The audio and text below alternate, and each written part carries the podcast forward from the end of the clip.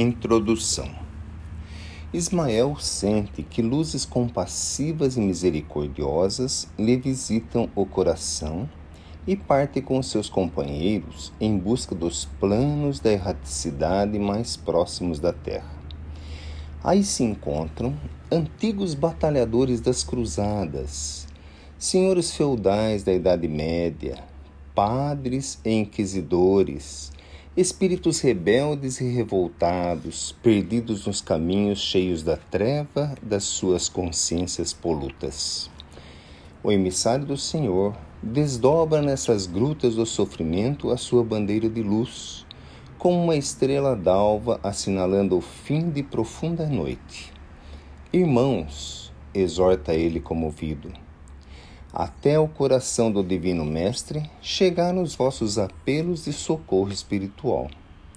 Da sua esfera de brandos arrebóis cristalinos, ordena a sua misericórdia que as vossas lágrimas sejam enxugadas para sempre. Um ensejo novo de trabalho se apresenta para a redenção das vossas almas, desviadas nos desfiladeiros do remorso e do crime. Há uma terra nova, onde Jesus implantará o seu evangelho de caridade, de perdão e de amor indefiníveis.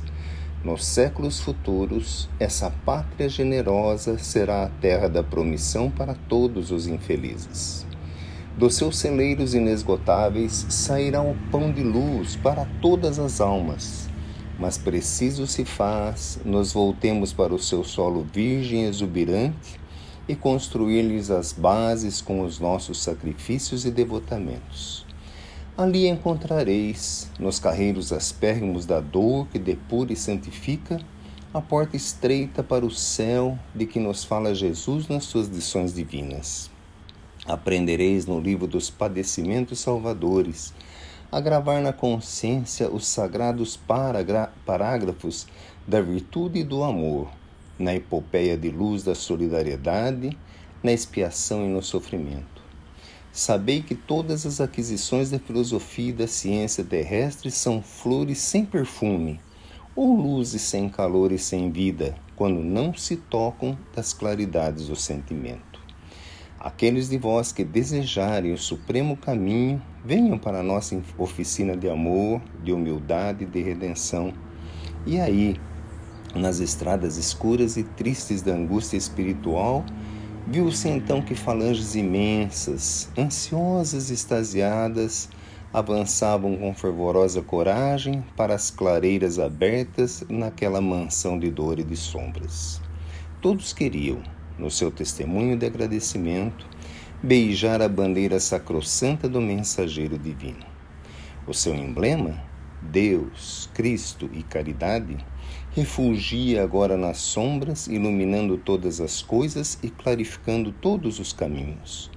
As esperanças reunidas daqueles seres infortunados e sofredores faziam a vibração de luz que então aclarava todas as sendas e abria todos os entendimentos para a compreensão das finalidades, das determinações sublimes do alto.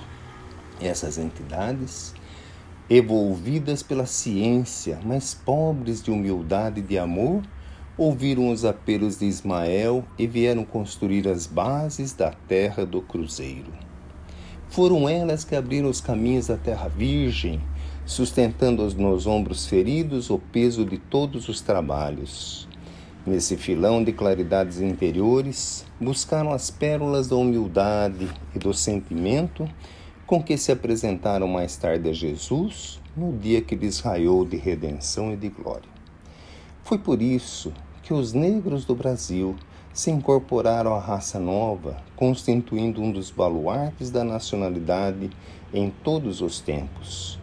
Com as suas abneficações santificantes e os seus prantos abençoados, fizeram brotar as alvoradas do trabalho depois das noites primitivas. Na pátria do Evangelho, Têm eles sido estadistas, médicos, artistas, poetas, escritores, representando as personalidades mais eminentes.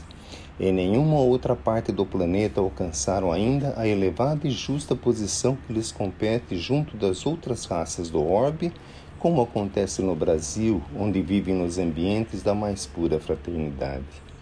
É que o Senhor lhes assinalou o papel na formação da terra do Evangelho e foi por esse motivo que eles deram, desde o princípio de sua localização no país, os mais extraordinários exemplos de sacrifício à raça branca. Todos os grandes sentimentos que nobilitam as almas humanas, eles os demonstraram, e foi assim o coração deles, dedicado ao ideal da solidariedade humana, que ensinou aos europeus a lição do trabalho, da obediência, na comuna fraterna dos Palmares, onde não havia nem ricos nem pobres e onde resistiram com o seu esforço e a sua perseverança por mais de 70 anos, escrevendo com a morte pela liberdade os mais belos poemas dos seus martírios nas terras americanas. Por toda parte no país há um ensinamento caricioso do seu resignado heroísmo, e foi por essa razão que a terra brasileira soube reconhecer-lhes as abnegações santificadas, incorporando-os definitivamente à grande família, de cuja direção muitas vezes participam, sem jamais se esquecer o Brasil de que os seus maiores filhos se criaram com a grandeza da pátria no generoso seio africano. Humberto de Campos.